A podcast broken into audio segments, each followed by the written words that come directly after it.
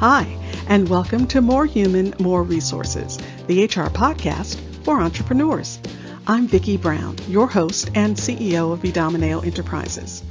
As a serial entrepreneur, I understand that having the right expert help has been critical to my success. That's why I'm dedicated to telling you, in plain language, what's going on in the world of HR that might impact your business and what you need to do about it with real actionable tips to help you master that list of must do's and grow your leadership muscle. First things first.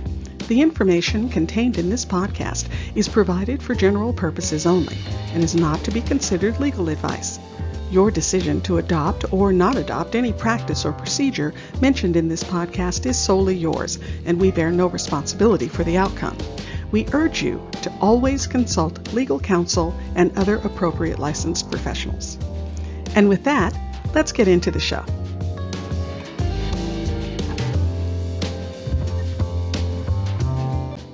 You're listening to Season 1, Episode 14. In this week's episode, our question of the day is offer letter versus employment agreement.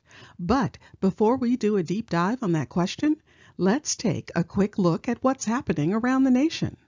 In Ohio, Governor Mike DeWine signed the Employment Law Uniformity Act. The Act takes effect on April 12th and provides a bit of employer cover by aligning Ohio's discrimination laws with federal standards. Among the changes, an update to the statute of limitations, the use of administrative remedies before taking a case to court, and adjustments to the manager supervisor liability guidelines. Grab the link in the show notes for additional information. The City of Long Beach, California, recently passed an ordinance requiring hero pay for certain grocery workers during the COVID 19 crisis. The ordinance went into effect immediately on January 22nd and will remain in place for 120 days. Santa Monica and Los Angeles are among other jurisdictions considering similar ordinances. Again, you can get more information via the links in the show notes. Now, on to the question of the day. Employment agreement and offer letter. Aren't they just the same thing? Well, actually, no. While I know people often use the terms interchangeably, they are actually two drastically different documents, and they hold different obligations for you as the employer. For the most part, in the U.S., most employees are considered at will, meaning they can resign or be terminated at any time. But one circumstance that can be a fly in the ointment is if they're under an employment agreement. Now, generally speaking, an employment agreement or employment contract is a binding promise between the employer and employee, and it explicitly lists the conditions of employment and termination of employment. Now, in most cases, an employment agreement will wipe out the at will status, which puts more pressure on you if you decide things aren't working out. You'll be bound to the termination clauses of the employment agreement. An offer letter, on the other hand, specifically upholds the at will status and simply confirms the terms of employment that were made verbally. They are not contracts, and most times they'll say so, and they don't bind the employer to continued employment. Also, offer letters don't make any type of promise about continued employment. So, what goes in an offer letter? Well, first you state that you're confirming the offer of employment what the job is, who it reports to, and where it will be located. Then confirm the start date and provide a very general paragraph outlining the job duties.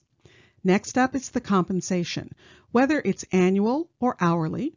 And by the way, one pro tip here. Always use the word annualized because you aren't guaranteeing a whole year's salary. If they leave early, you're going to prorate it, so the term annualized will make sure that there is no confusion. In this part of the letter, state all forms of compensation. So, if you have a bonus program or a signing bonus, add all that in. Remember, the purpose of the offer letter is to provide clarity, so try to include all the important facts. Next, it's nice to do a general blurb about the company's benefits. However, do not try to spell out the benefit programs in the offer letter.